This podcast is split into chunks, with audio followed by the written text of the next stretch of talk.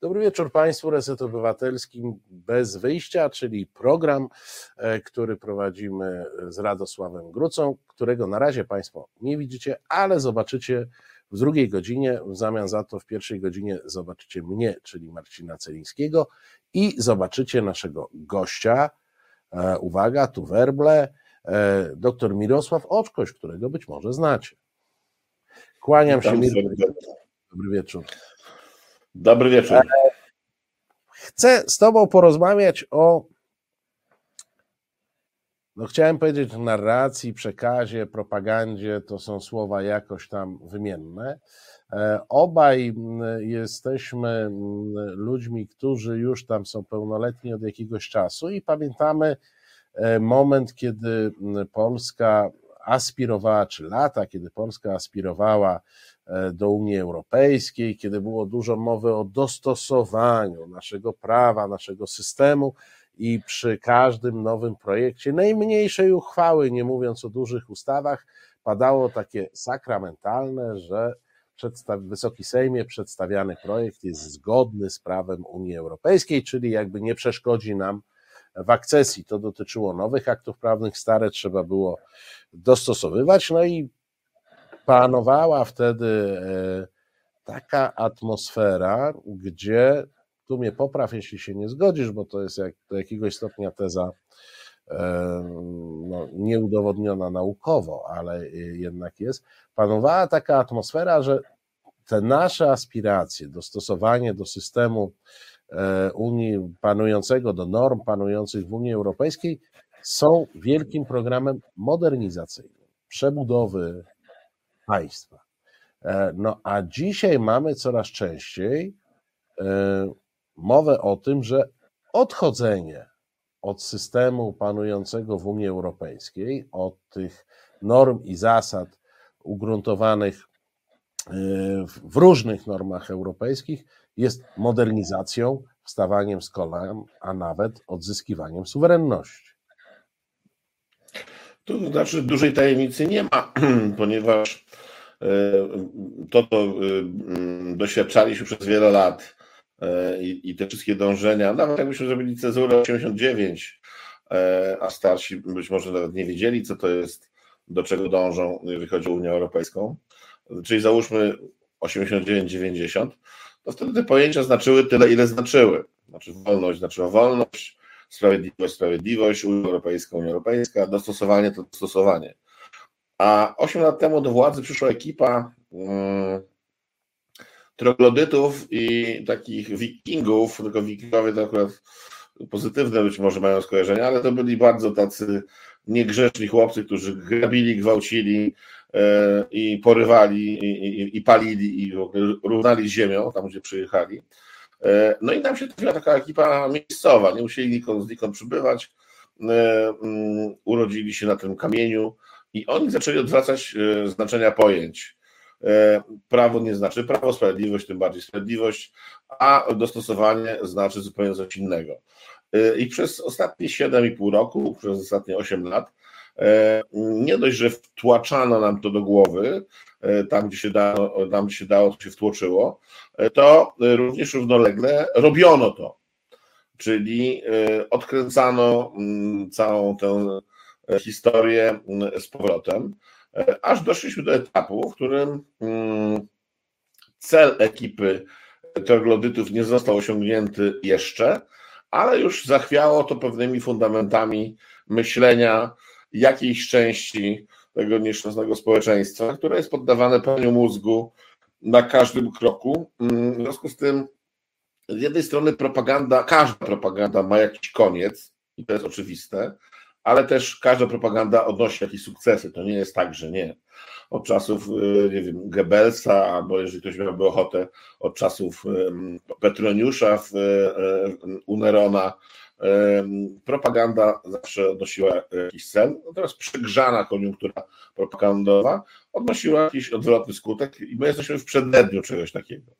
W związku z tym ty się nie dziw, że do jakiegoś momentu dostosowanie czy zgodne z normami Unii to była zaleta, ale do jakiegoś momentu jest to wybitna wada a zaletą jest wręcz coś przeciwnego, czyli kuriozalne wypowiedzi pani marszałek Sejmu, pani Witek, że ona, regulamin Sejmu to ona będzie pisała na swoim własnym kolanie, a nie na żadnym innym brukselskim. I to jest tak między parodią a tragedią. Na pewno gdybym nie mieszkał w tej rzeczywistości, to pomyślałbym sobie, że rzecz jest warta pióra przynajmniej Szekspira. Ale wiesz co, bo rzecz naprawdę byłaby śmieszna, gdyby nie działa się naprawdę, a ona się dzieje naprawdę i to w dodatku na dość żywym organizmie społecznym, jakim jest ludność Rzeczypospolitej, no i organizmie państwowym. Tylko że wiesz, chcę porozmawiać o tych narracjach, bo tak, no przywołujesz wikingów, wikingowie nie robili badań opinii publicznej wśród najeżdżanych rolników czy innych rybaków, tylko zaprowadzali pewne swoje normatywy siłą. Właśnie poprzez topory słynne, miecze, gwałty, podpalenia i tym podobne rzeczy. W związku z czym ta ludność poddana tym zabiegom najczęściej jednak nie była zadowolona i pewnie na żadnego wodza wikingów by w wyborach powszechnych nie zagłosowała. Natomiast tutaj mamy sytuację, w której... Polemizowałbym, ale okej. Okej, no, ciekawa dyskusja na inny program, o tyle ciekawa, że nigdy nie zweryfikujemy, kto ma rację. Natomiast mówię o tym, że wiesz, także jak porównujemy tą narrację akcesyjną z tą narracją polexitową, no to jest jeszcze jedna rzecz, wiesz, no jednak narracja akcesyjna była oparta o coś, o konkretne pozycje, które się ziściły, tak? No, choćby duża narracja do rolników na temat dopłat, no te dopłaty idą i są w tej chwili podstawą jakby planowania w rolnictwie. Nie zboża, nie jakieś tam inne produkty, tylko dopłaty są przedmiotem działania rolnika do jakiegoś stopnia. To jest potężna zmiana. Ale w tej chwili, przed chwilą zaglądałem na Twittera, znowu jest wysyp, że euro to drożyzna i tak dalej, jakieś takie rzeczy. No w tej chwili idzie narracja, która jest, nie użyję na tej antenie popularnego języka, powiem bardzo delikatnie, która jest słabo osadzona w rzeczywistości i faktach. I ja rozumiem, że jest pewien moment, każdy może dać się oszukać, no ale sam zauważyłeś, 8 lat. 8 lat narastającej propagandy, w której tłumaczy się nam, że Unia Europejska jest złem, że nam przeszkadza, że mało tego, zagraża nam integracja, dalsza integracja zagroziłaby nam jakimiś strasznymi katastrofami społecznymi i gospodarczymi. Tak naprawdę wszyscy chyba wiemy, że to nieprawda, ale grzecznie głosujemy na tych wikingów. O, widzisz, jak to ładnie się spięło, że jednak znaleźli się ci, co głosują na wikingów. Dlatego, że metody na pozór są trochę bardziej cywilizowane, jeżeli chodzi o opakowanie, natomiast jeżeli chodzi o metodologię, jest bardzo podobnie. No jeszcze nie słyszałem, żeby palili i gwałcili i rabowali, chociaż nie, rabować już rabują. Rabować rabują. Oddajmy tak, im, no, nie można umniejszać. Na dwóch policjantów, którzy zabrali 2 nastolatki na przejażdżkę kabrioletem Kia tam z pasami niebieskimi, myślisz, że pojechało z nimi oglądać księżyc, czy jednak chcieli zrobić jedną z czynności? Może chodziło o rabunek. No właśnie, myślę, że mogło chodzić o rabunek. W związku z tym, no my się musimy trochę poruszać pomiędzy tą szyderą a czarną dziurą, tylko że jak wpadniemy w czarną dziurę, to będzie czarna rozpacz. Są różne nośniki, które do ludzi docierają. PiS i przyległości mają ten przywilej, że mają dużą grupę wyznawców. Zresztą na naszych oczach jest próba budowy oligarchii, trochę na kształt Putina bardziej chyba niż Orbana. To się tak udaje, nie udaje, no trudno powiedzieć. My też nie mamy z czego tej oligarchii zbudować, będzie taka oligarchieńka malutka na razie, no ale połączenie Lotosu, Bajtka i Orlenu daje namiastkę jakiejś oligarchii, plus ustawy, które mają gwarantować bezkarność synom narodu, którzy podejmują decyzje jakże ważkie i brzemienne w skutkach. No jest to dom wariatów. Marcin, powiem Ci szczerze, ja postulowałem kilka lat temu, sam wiesz, od budowy Centralnego Szpitala Psychiatrycznego. Teraz postuluję o budowę więzienia jakiegoś większego i myślę, że jeżeli opozycja demokratyczna w jakiejkolwiek konfiguracji wygra wybory i będzie miała coś do powiedzenia, to zdaje się, że się nie obejdzie bez trybunałów ludowych. Ja myślę, że no, gilotyna może jest przestarzała, ale jednak nie wolno w ten sposób postępować. Jednak zostawmy Ziobrze. No, nie, to myślałem o obcinaniu raczej grzywki albo paznokci tak publicznie. Natomiast chodzi o to, że poprzekraczano w zasadzie wszystkie możliwe granice, zdewastowano prawo, zdewastowano obyczaje, zdewastowano więzi międzyludzkie. No, pamiętam to, że zdewastowano wiadomo co, czyli wojsko, kontrwywiad, szkolnictwo, no wszystko co wymienię to zdewastowano. I władza ma świetne samopoczucie, nie zwróciłeś uwagę, że to jest ten etap sprawowania władzy, kiedy już zostali zdemoralizowani. Część jest cyników, część jest nieudaczników życiowych, no każdy znalazł swoje miejsce w tym szerokim zagrodzie Jarosława i każdy się do czegoś przydaje. I teraz jest wielka gra o to, co będzie dalej, bo ty mnie pytasz o narrację.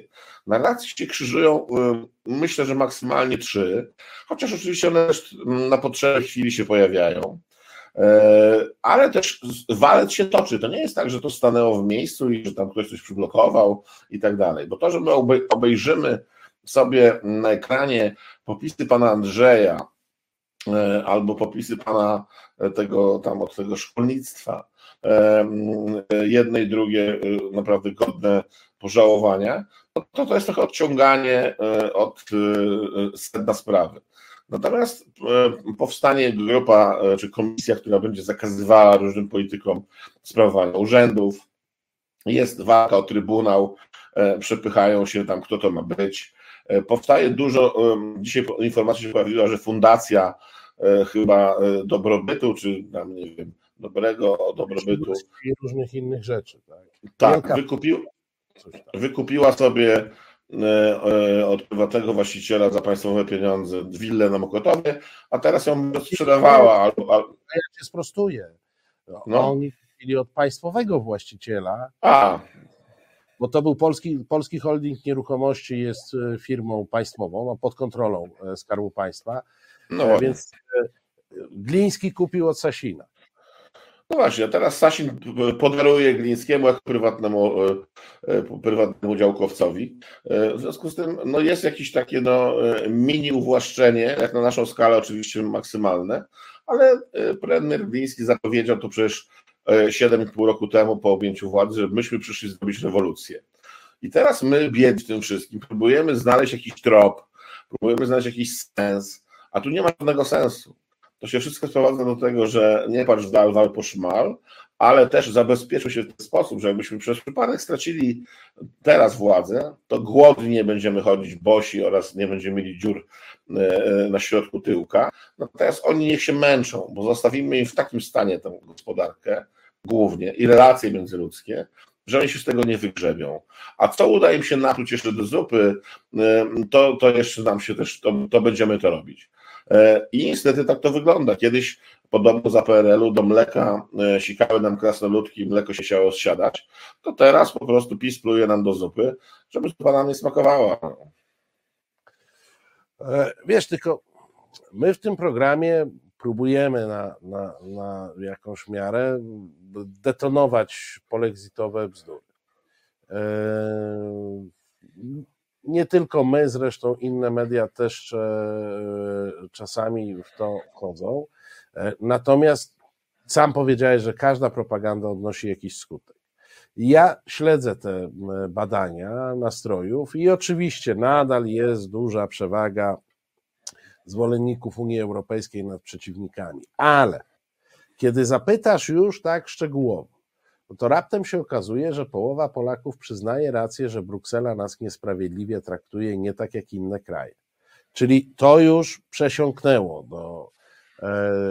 do szerokiej publiczności. Wysoki odsetek, tam około 40% uważa, że Niemcy rządzą Unią Europejską, czyli to już przesiąknęło. Na to się pojawiają właśnie te narracje antyniemieckie, pojawiają się tam jakieś reparacje, albo odszkodowania, albo noty, albo nie. Gra na to, żeby utożsamić w oczach Polaków Niemcy z Unią Europejską jest nieustająca, ponieważ Unię Europejską lubimy, a Niemców już jakoś nie bardzo, jak pokazują te badania. Te wskaźniki się zmieniają. To są kolejne badania, które pokazują wzrost nastrojów właśnie antyniemieckich, tego przekonania, że jesteśmy jakoś w tej Unii Europejskiej źle traktowani i my z tym zostaniemy, wiesz, tak jak zostaniemy z tą rozwaloną gospodarką, nieistniejącym sądownictwem i w zasadzie w każdym sektorze mógłbym o czymś opowiedzieć, nieistniejącą służbą zdrowia, szkolnictwem i tym podobne.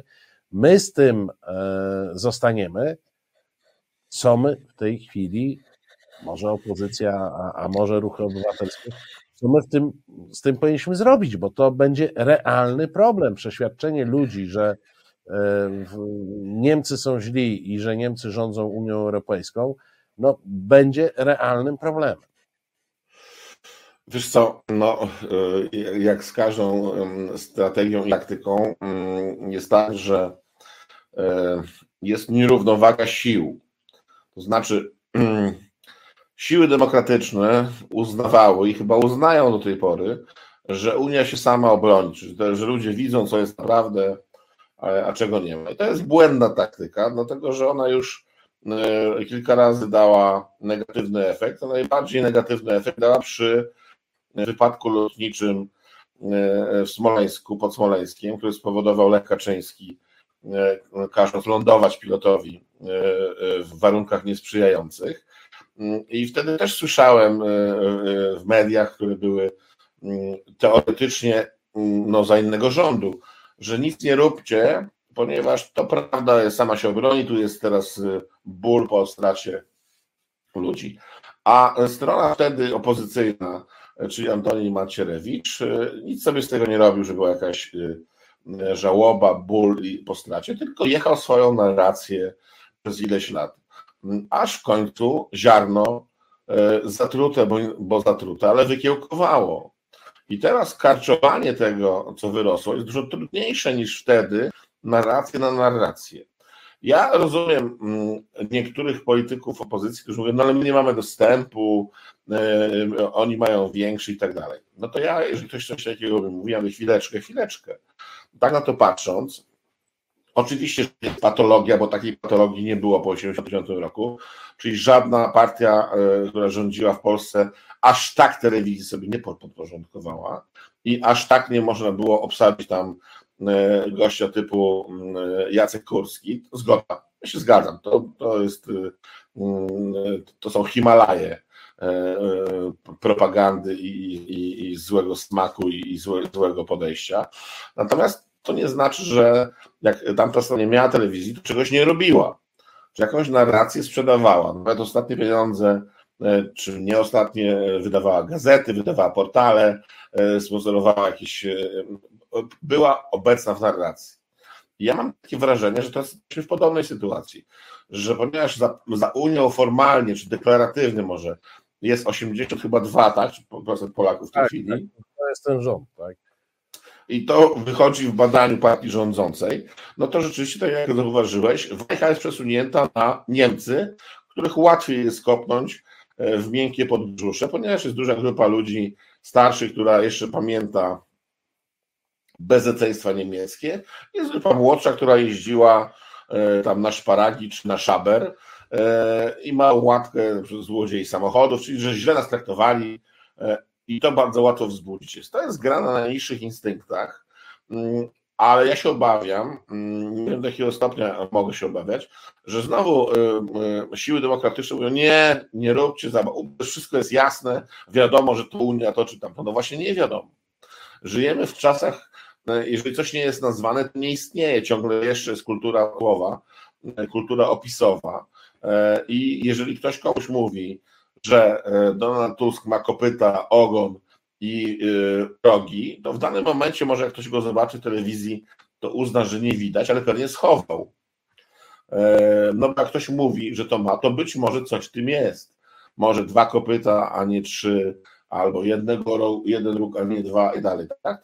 To jest właśnie sączenie tej trucizny, która jest. Natomiast w krótkim, bo to żeby jakiś w krótkim etapie należy zwielokrotnić akcję informacyjną, czyli wszystkie fake newsy, wszystkie kłamstwa, próbować, ja mówię teraz o opozycji demokratycznej, rozbrajać, ale na skalę dużą, a nie tam, że ktoś sobie tam na Twitterze napisze w nocy, że się nie zgadza i pójdzie spać. A w takiej polityce, powiedzmy, średniookresowej, informacyjnej, no to ewentualnie po wygranych wyborach nie można być szlachetnym z urodzenia, tylko trzeba przestawić propagandę, czyli cały ten rozgrzany budynek na Placu Powstańców głównie w Warszawie, na odkręcanie propagandy. I nawet myślę, że to byłoby fantastyczne, gdyby te same osoby, czyli ci sami oficerowie polityczni czytali teraz prawdziwe informacje. Byłaby to dla nich kara, myślę większa. Nie mów tak, bo tutaj widzowie mogą zaprotestować, wiesz, bo to jednak są buźki, na które trudno patrzeć. No ja wiem, ale to tak sobie zażartowałem.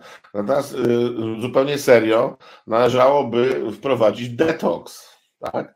Czyli ta trucizna, która krąży w obiegu, i ludzie mają, i to już będzie trudno, niektórzy są już zainfekowani na wieki, można ich będzie próbować zaleczyć trochę, ale pamiętajmy, że druga strona, jeżeli byśmy tak to jakoś mniej więcej planowali, oni nie wyparują, nie polecą na Marsa, po prostu będą z dużą kasą i z tępym uśmiechem zadowolenia na twarzy, proszę bardzo, no to pokażcie, co potraficie. I nikt już nie będzie pamiętał o tym, że te 500+ było w kasie tylko dlatego, że poprzedni rząd to zostawił. Nikt już nie będzie pamiętał, że dzięki Unii, bo przez Unię, dzięki Unii, dzięki temu, że jesteśmy w Unii w tej strukturach, mamy skok cywilizacyjny, jakiego nie było nigdy w naszym kraju. To są wszystko rzeczy, które są wtórne. My mamy bardzo krótką pamięć, to nie tylko my Polacy, ale w ogóle ludzie mają krótką pamięć, a my Polacy jeszcze mamy ten kłopot, że mamy pecha do edukacji jako takiej i nie nauczyliśmy się przez ostatnie 30 lat, a przynajmniej większość z nas się nie nauczyła, krytycznego myślenia, sprawdzania źródeł, dopytywania. Przecież zobacz, Marcin, co się stało.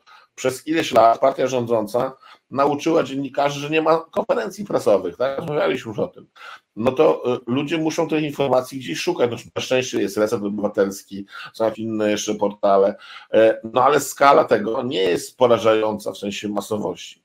A tam jest, dlaczego próbują wprowadzić, że będzie na pierwszych 6 kanałach czy 7 telewizja publiczna? No właśnie dlatego, że ich ludzie, będzie dla nich to lepszy dostęp, bo pozostali, którzy szukają na innych kanałach, to i tak znajdą kanały inne.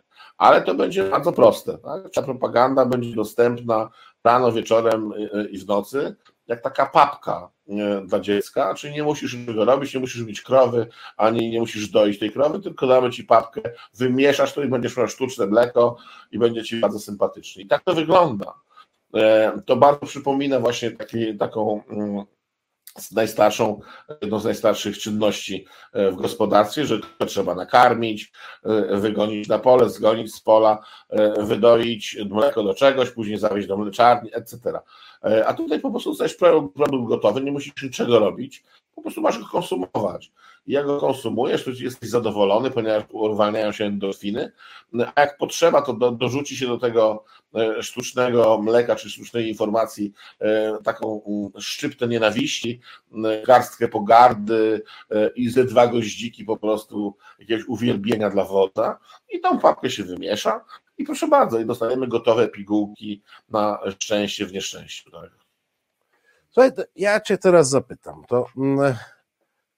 Bo do tej pory mnie nie pytałeś, ja rozumiem. Okay. Słucham? Do tej pory mnie nie pytałeś, tylko tak swobodnie rozmawialiśmy. Do tej pory cię zaczepiałem, a teraz cię zapytam. Wiesz, bo propagandy, narracje mogą dotyczyć różnych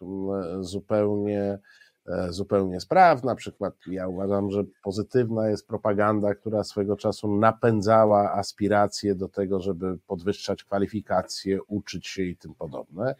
To jest taki przykład bardzo białej magii, no ale od dłuższego czasu obcujemy z czarną magią, czyli z propagandą, która jeżeli, nie wiem, czy dobrze powiedzieć, można powiedzieć, że uczy nienawiści, ewentualnie aktywuje ten gen nienawiści, który w sobie mamy. I to dotyczy, nie wiem, uchodźców, mniejszości takich czy innych. To dotyczy także przeciwników politycznych, no bo wiesz, jak przychodzi dzień narracyjny, w którym wszyscy piszą Tusk to Niemiec, no to jest, wiesz, no i jednoznaczne. To jest uczenie nienawiści. Ja się zastanawiam, czy jest możliwe zbudowanie maszyny propagandy dobra, a nie nienawiści?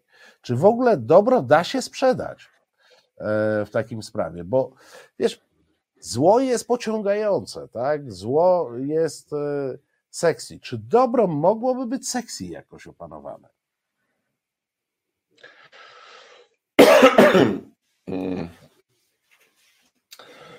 Ja myślę, że tu bardziej chodzi o... może być sexy oczywiście, natomiast wyrośliśmy w kulturze, przynajmniej tak to się mówiło o tym, dyktatu telewizji. Wybuchnęła telewizja w latach 80. No nie u nas oczywiście, ale powiedzmy, że u nas w latach 90. Teraz trochę internet to przejął nawet bardzo mocno, ale załóżmy...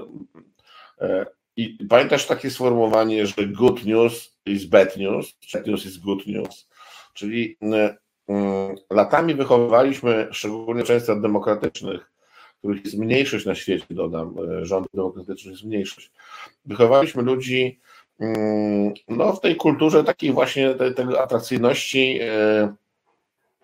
złych informacji.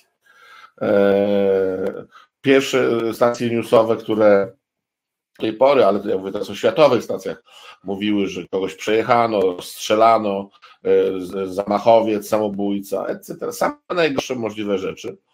Wiem, że w Polsce był jakiś taki pomysł, że ktoś próbował wydawać tygodnik Dobre Wiadomości, no i zła wiadomość była taka, że chyba wydawali kilka miesięcy, tak? No bo nikt nie chciał tego czytać. Natomiast ja myślę, że tutaj, żeby zmienić to, o czym my mówimy, należałoby tą oś ustawić trochę inaczej. Nie dobro, zło, tylko zło i prawda. To również jest ryzykowne, bo prawda leży tam, gdzie leży, jak niektórzy mówią. Natomiast pokazywanie informacji, właśnie pokazanie informacji bez dużej interpretacji, ale też takim, jakie są, czyli, że Tusk nie jest Niemcem, że to coś tam i tak dalej, to nie byłoby równoznaczne z tym, że tu były złe informacje i kłamstwo, a tu będą dobre informacje i prawda, tylko tam były złe informacje i kłamstwo, no i też były się przecież nie tylko złe, bo propaganda sukcesów, a tu będą informacje prawdziwe. I to może być i tak bolesne i szokujące. Mi się przypomniał teraz taki Truman Show, film amerykański. Oczywiście my nie jesteśmy w tym teraz, jest za dużo bodźców, nośników i za dużo możliwości jeszcze ciągle sprawdzania. Nie jesteśmy w Rosji, jeszcze ciągle chociaż jedną nogą sobie tam już podtupujemy tą kalinkę. Nie jesteśmy w Chinach ani w Korei Północnej. Natomiast da się panować nad społeczeństwami przez dwa bardzo mocne bodźce. Zresztą na mnie olśnienie spadło niedawno, kilka dni temu, co tak naprawdę znaczy skrót PiS. Bo ja słyszałem już różne wersje, każdy wymyślał coś i tak dalej, i tak dalej. A ta kampania, która będzie, jeżeli będzie w ogóle jakaś kampania, jakieś wybory, to PiS oznacza bardzo prostą rzecz. Pieniądze i strach.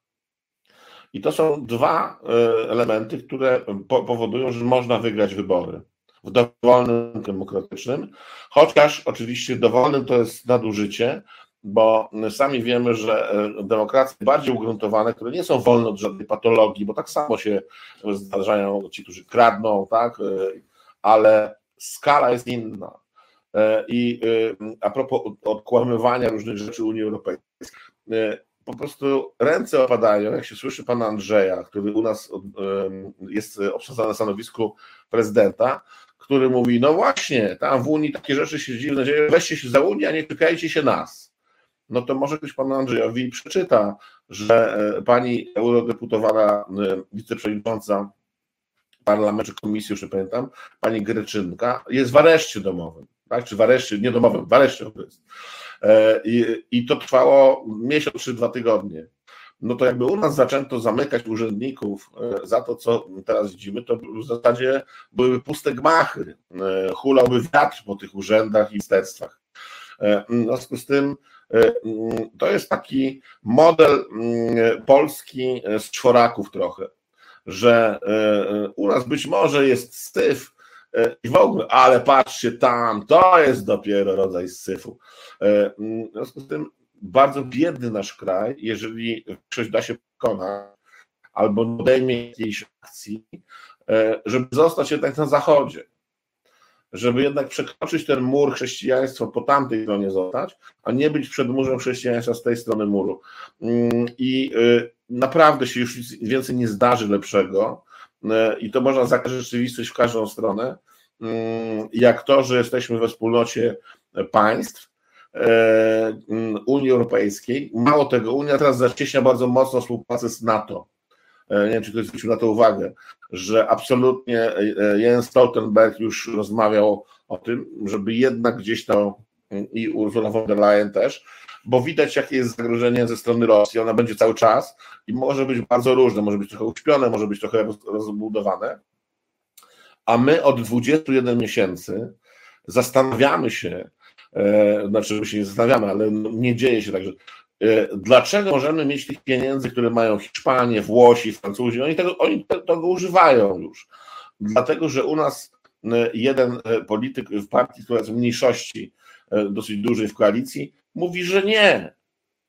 No to w normalnej rzeczywistości albo przyszedłby tata z pasem i go po prostu wykopał z tej koalicji, albo po prostu by go wyrzucono ze śmiechem, albo przekonano, że wiesz chłopcze, jednak te pieniądze są potrzebne. Przecież my wszyscy cierpimy za to, przedsiębiorcy i wszyscy naprawdę, bo nie mamy pieniędzy, dlatego, że jakiemuś kolesiowi, przepraszam, ale tak to wygląda, jakiemuś kolesiowi ubzdurało się, że on będzie tu rządził tym krajem. No i niestety mu się to udaje, bo w tej chwili wszystko jest pod dyktat pana Zbigniewa Ziobry. Myślę, że to jest niemożliwe, żeby mieć tyle haków na wszystkich po kolei swoich towarzyszy z rządu. Natomiast z jakiegoś powodu, na którym można oczywiście podyskutować i ja się zgadzam, bądź nie zgadzam, że to pasuje Jarosławowi Kaczyńskiemu, my nie jesteśmy pełnoprawnym członkiem Unii Europejskiej, tylko jesteśmy jakimś stojącym w kącie chuliganem, który po prostu napluł na tablicę, właśnie napisał na górze, przepraszam, że zacytuję, dupa, tak, czy tam kasjer dupa, nie wiem, czy Andrzej dupa, no wszystko jedno. I za to pani za ucho przeciągnęła do kąta i tam stoimy. Przecież to jest paranoja, ludzie. To się nie zdarza w takich sytuacjach, żeby aż tak być pogubionym i mówić na pytanie, no a co, no tak, no chyba rzeczywiście ta Bruksela nas traktuje nie najlepiej. no to naprawdę no tam czeka Władimir z kolegami, którzy nas będą traktować bardzo dobrze. Słuchaj, ale często używamy takiego zwrotu w normalnej sytuacji. Co jest w nas tak strasznie nienormalnego, że my nie możemy mieć normalnej sytuacji? Bo ja się absolutnie z tobą zgadzam. Harce Ziobry. Ta antyeuropejska linia, która jest de facto antypolska, bo ona jest wbrew polskim interesom kaczyńskim, polexitowa. To są rzeczy, które, powtórzę za tobą, w normalnym układzie wymiatają tych gości, oni wylatują w kosmos odruchem społecznym, albo ich badania, co najmniej ich badania, raptem się okazuje, że oni mają 6% poparcia. Mieliśmy takie przypadki nawet w Polsce, gdzie potrafiły wielkie partie zjechać z racji czynionych głupot. To się stało, że jesteśmy w tak nienormalnym układzie, że nie wiem, nie dzieje się to, co z SLD po aferze Rywina, która zresztą dzisiaj wydaje się być jakimś takim zupełnym psikusem, bo jak zestawisz aferę Rywina do tygodnia pracy rządu PiS, to ta afera Rywina to jest naprawdę na sali, jakaś zabawa zupełnie bez znaczenia. Co mogło się stać takiego w tej tkance społecznej, że w zasadzie nie robi to na nas wrażenia. Oni mogą zrobić wszystko. Część z nas powie złodzieje, część z nas powie gwałciciele, część z nas jakoś inaczej. A jeśli chodzi o odczucia mierzone w skali statystycznej, społecznej, to się niewiele zmieni. Wiesz, to jest pytanie trudne, dlatego że nawet nie wiem, do kogo jest to pytanie, w sensie czy socjolog. Tak, ja rozumiem. No ja spróbuję odpowiedzieć, tak jak mnie się wydaje, niestety, bo nie mam na to żadnego potwierdzenia ani badań, tylko obserwacji, tylko rozmów z ludźmi. Wydaje mi się, że ta władza jeszcze nie dała się we znaki na tyle dużej grupie swoich rodaków, żeby wzbudzić w nas gniew na skalę kraju, nie wiem, województwa, czy półpołowy województwa, czy połowy kraju. Potrafiła wyhodować sobie, czy wychować może bardziej, ludzi, którzy są bezwzględnie lojalni, no to są ci wyznawcy, no ale to w każdym kraju jest podobnie, tylko u nas skala jest większa. Potrafiła, używając instrumentów demokratycznych, przeprowadzić bardzo niedemokratyczne posunięcia, czyli zaczęła zajmować duże obszary kraju. Bo my tego jeszcze nie wiemy, ale jeżeli jeden członek PiS-u, bo my wiemy o spółkach Skarbu Państwa, ale w gminie mogą być spółki komunalne, takie śmaki, owakie.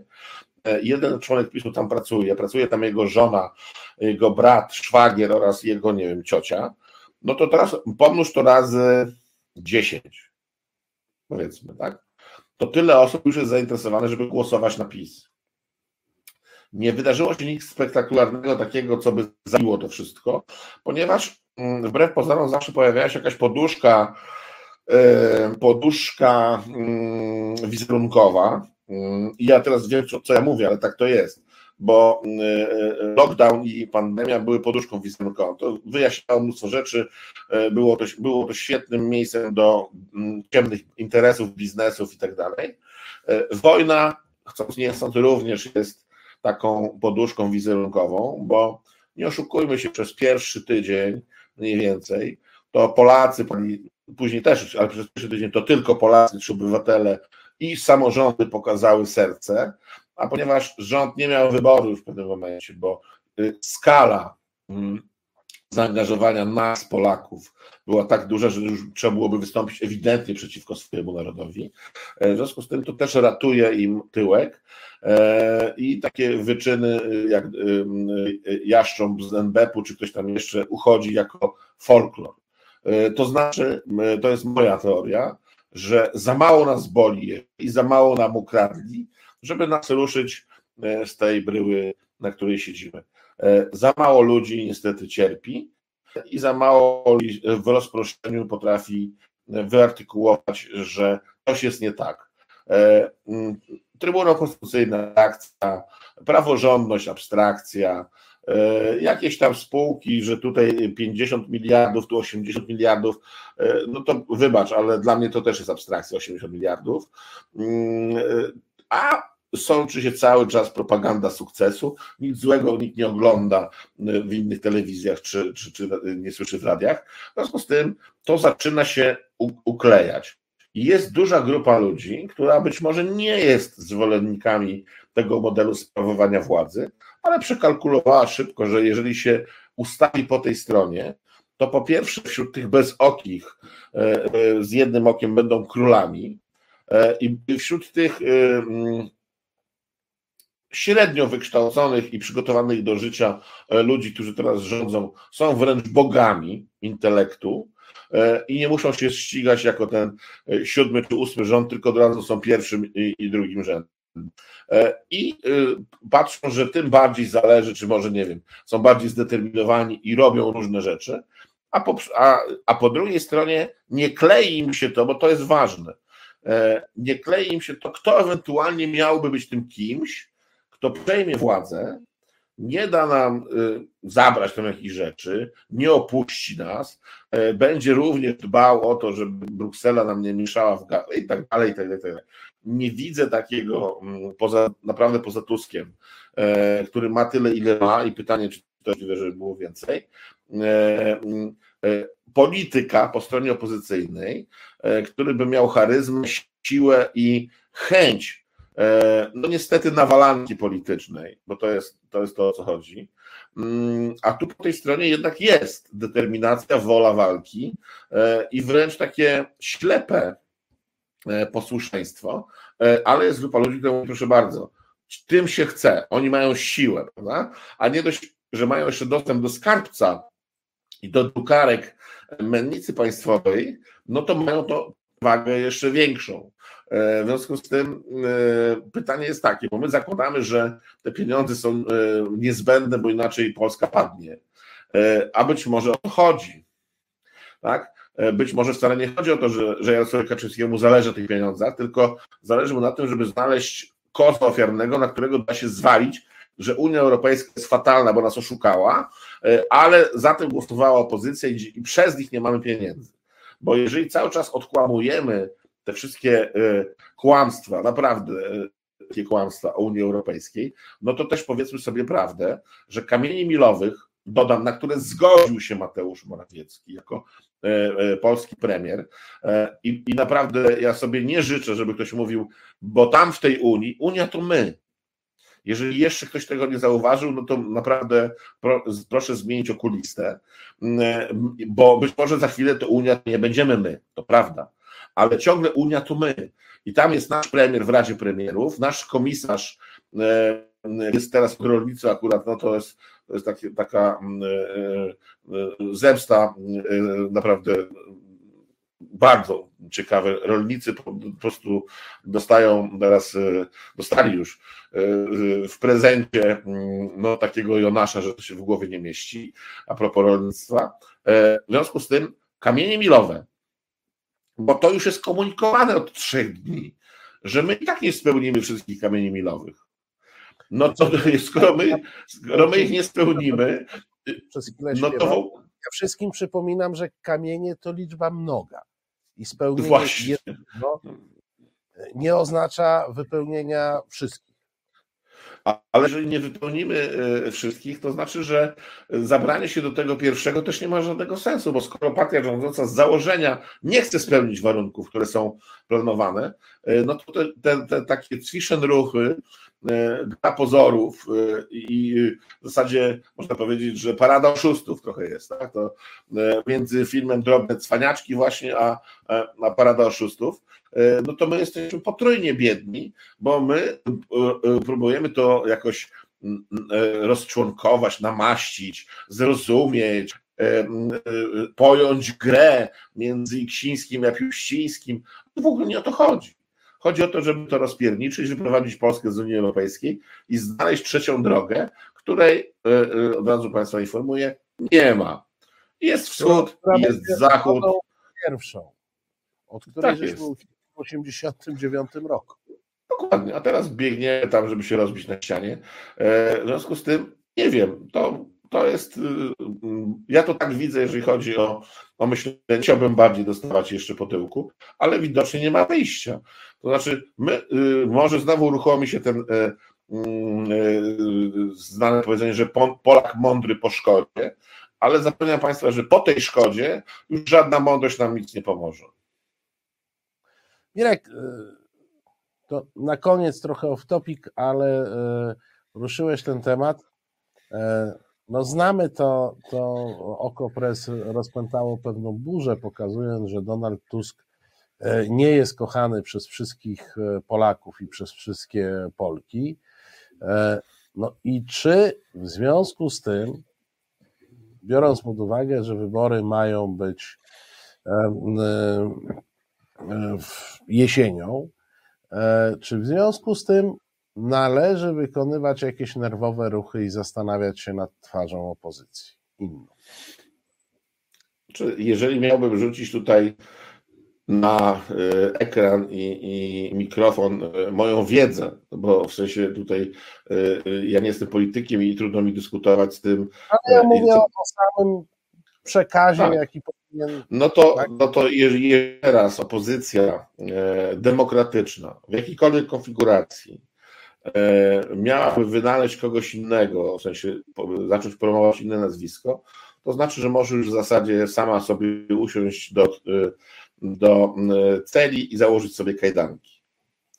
Ponieważ takiego zaufania, bo wbrew pozorom partia, czy koalicja chyba, tak, jest obywatelska, ma plus minus około 30%.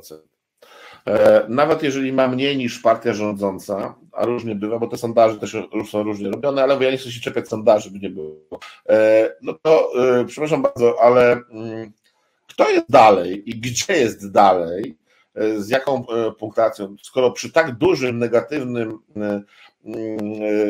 hejcie i naprawdę, proszę Państwa, zdajmy sobie z tego sprawę, po 1989 roku, ja się tym zajmuję mniej więcej od 1993-1994 roku, nie było polityka w Polsce, który by dostał tak z każdej strony możliwej wizerunkowo jak Donald Tusk. Ja nie wiem, jak to można wytrzymać, ale widocznie politycy mają inną skórę. I teraz się będą działy bardzo różne rzeczy. To znaczy, odpowiedź na pytanie jest prosta. Absolutnie bym grał na Donalda Tuska. Ja rozumiem, że ktoś go nie lubi, ale to zróbcie jedną listę i ustalcie między sobą jakieś priorytety. To jest możliwe, na przykład w Niemczech jest to możliwe. Ja rozumiem, tam te stanowiska najbardziej zawsze wszystkich ruszają. Nie wiem, ustalcie, jeden premierem, drugi marszałkiem Sejmu, trzeci marszałkiem Senatu, czwarty, kurde, minister. Nie wiem, to się da zrobić, no ludzie. To nie jest tak, że się tego nie da zrobić. Natomiast teraz wyciąganie kogoś, czyli nie wiem, Szymona, który nadal nie został politykiem. Ja go bardzo jakoś... Też trzeba powiedzieć, że to byłoby wyciąganie kogoś, kogo my znamy, bo to nie jest ktoś, kogo nie znamy. No właśnie, no teraz to jest pytanie. Jeżeli byłyby to wybory prezydenckie, to by się można było zastanowić, czy może jakiegoś profesora, ale to też jest jakaś paranoja, bo polityk powinien być od polityki, a na przykład lekarz od leczenia, nie? Co nie znaczy, że lekarz nie może być politykiem, ale wtedy powinien jednak przejść na drugą stronę. No teraz tutaj są wybory na lidera, czy wybory parlamentarne, czyli ten, kto wygra, jeżeli wygra ktoś z opozycji, powinien zostać premierem. W normalnym kraju, że użyję tego sformułowania, tak to się dzieje. Nasza partia również się stęże, przepraszam, że odskoczę na chwilę, że znowu kolejny raz lider, który wygrał, ugrupowanie, które wygrało wybory, nie jest premierem. Tylko siedzi na lawecie, nie na lawecie, na lektyce, na lawecie to już mi się marzy, w lektyce z tyłu i wydaje polecenia tym swoim eunuchom w prawo, w lewo, uważaj na zakręcie i tak dalej. To jest nienormalne. Myśmy to już ćwiczyli i za czasów Kwaśniewskiego, bardzo przepraszam, panie prezydencie, taka jest prawda, i za czasów ktoś jeszcze był dodatkowy. Tak, pan Buzek był też przecież sterowany czy był próbowany wręcz, to jest chore. Wygrywa jakaś odpowiedzialność. Nawet jeżeli to mają być wybory, tak jak w Wielkiej Brytanii, że nie ma wyborów krajowych za każdym razem, ale lider partii się zmienia, to on automatycznie wskakuje na premiera. No takie są reguły polityki. A u nas wszystko jest takie wschodnie właśnie, że gusła, jasła, jakieś kurcze guślarze, ktoś tam miesza tym kotłem i wszyscy spotykają, żeby zobaczyć, co no, wytypuje się na prezydenta, na kogoś, kto jest najgorszy, a nie najlepszy. No to jest dom wariatów, no, bardzo mi przykro.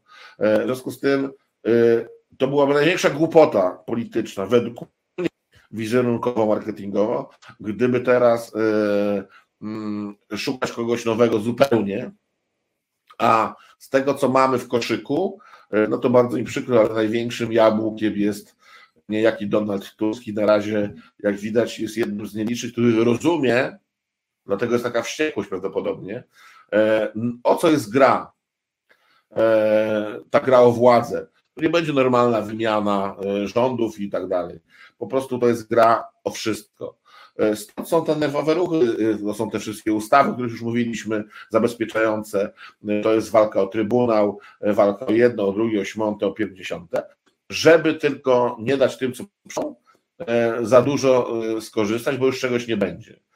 Czyli taktyka spalonej ziemi, bądź jak niektórzy mówią, taktyka wirusów, które zajmują pewien teren, wyczyszczają go z wszystkich dóbr naturalnych, tam witamin, nie wiem, podszerstwa i co my tam jeszcze mamy i przenoszą się na inną część organizmu, a ta część organizmu zostaje już dokumentnie zniszczona.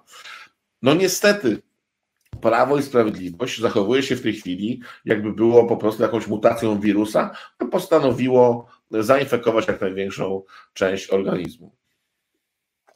Proszę Państwa i moim gościem był dr Mirosław Oczkoś, który przedstawił bieżące opinie na temat sytuacji w domu wariatów.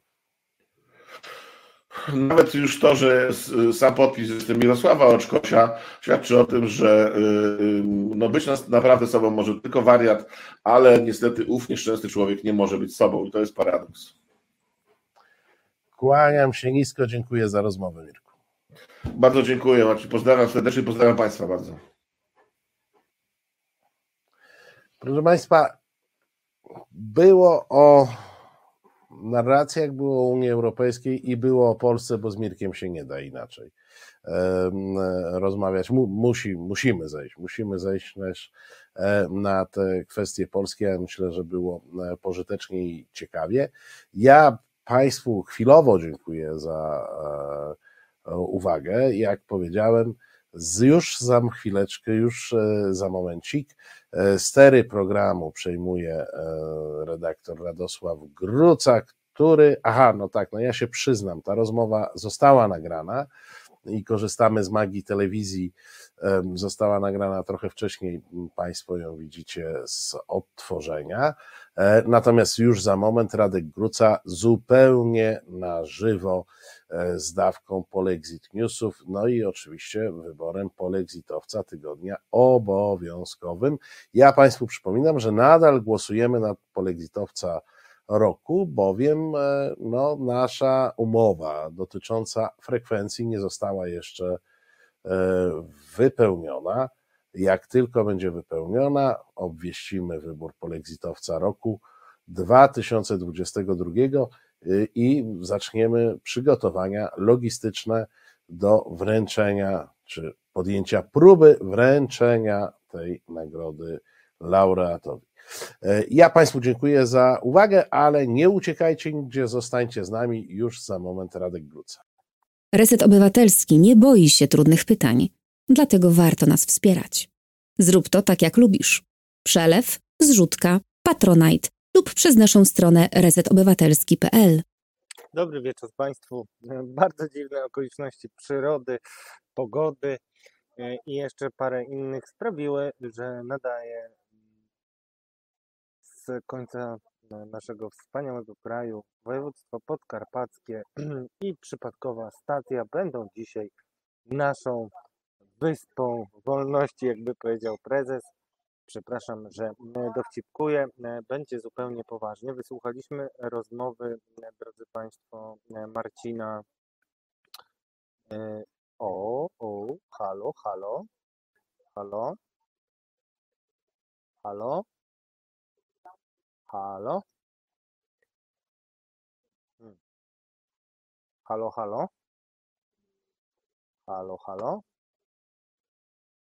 No ja właśnie, a u nich nie. Dzień dobry, czy mnie widać? Waldemar pyta. Dzień dobry. Słychać, a nie widać, drodzy Państwo. Mam nadzieję, że zaraz, no właśnie, absolutnie chciałem, drodzy Państwo, tymczasem zapewnić, że bynajmniej nie uważam, iż Podkarpacie jest ciemnogrodem. Widzicie mnie Państwo? Nie rozmawiajmy o tym, jaką stację odwiedziłem. Ważne, że jestem zwarty i gotowy, żeby z Wami porozmawiać o tym, co nam wymyśliła nasza władza, jeśli chodzi o kolejne polexitowe narracje. No i nie zdziwię Państwa, wszyscy, którzy oglądacie nasz program, coraz liczniej, za co bardzo dziękuję. Możecie sobie przypomnieć, że w ubiegłym tygodniu rozmawialiśmy z Marcinem Celińskim o wypowiedzi profesora Grabowskiego, zwracając uwagę na to, że nie będę przeszkadzał tutaj sąsiadom, przepraszam, zwracaliśmy uwagę na to, że wypowiedzi profesora Grabowskiego będą paliwem do kolejnej polexitowej ofensywy. No i cóż, co ja mogę Państwu powiedzieć? Nie zawiedliśmy się oczywiście, bo to jest tak, ponieważ jak powiedział Marcin Celiński słusznie w ubiegłym tygodniu,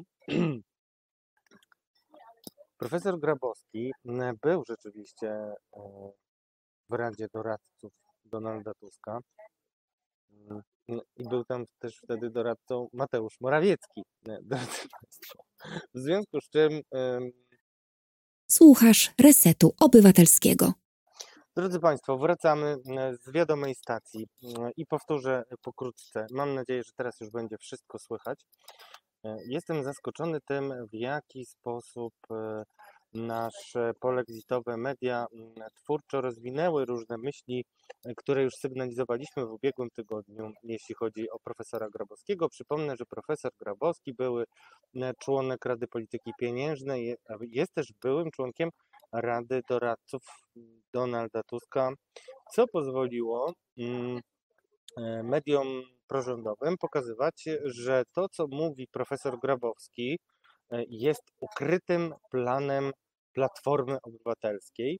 No i oczywiście, drodzy Państwo, okazuje się, że euro i wejście do strefy euro Chorwacji no, dało impuls do tego, żeby opowiadać, że, drodzy Państwo, plan PO to wielka grabież Polski, mówi Jacek Sasin, ale twórczo rozwijają to na przestrzeni kolejnych dni, kolejne media, więc nie trzeba być poszukującym skutecznych wróżów, wystarczy włączyć Reset Obywatelski i okazuje się, że nasze diagnozy są 100%. W związku z czym mam nadzieję, że za chwilkę już sprawdzam. Zobaczcie, jaką reklamówkę nam zafundował rząd. Poproszę, Marcinie. Z całą pewnością bycie w strefie euro nie oznacza jakichś zwiększonych ryzyk. Polacy nie mają pojęcia, o czym mówią. Jestem za euro. Przed wprowadzeniem euro eksperci i ekonomiści zapewniali, że ceny nie wzrosną. Wzrosły. Ceny wystrzeliły tuż przed końcem roku. Wzrosły nawet o kilkadziesiąt procent.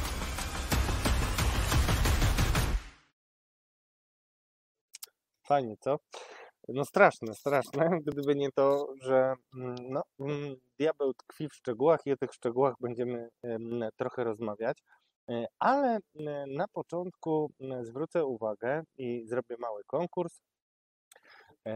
Konkurs, drodzy Państwo, będzie następujący. Która partia w Polsce jednoznacznie, kategorycznie opowiada się za wprowadzeniem euro?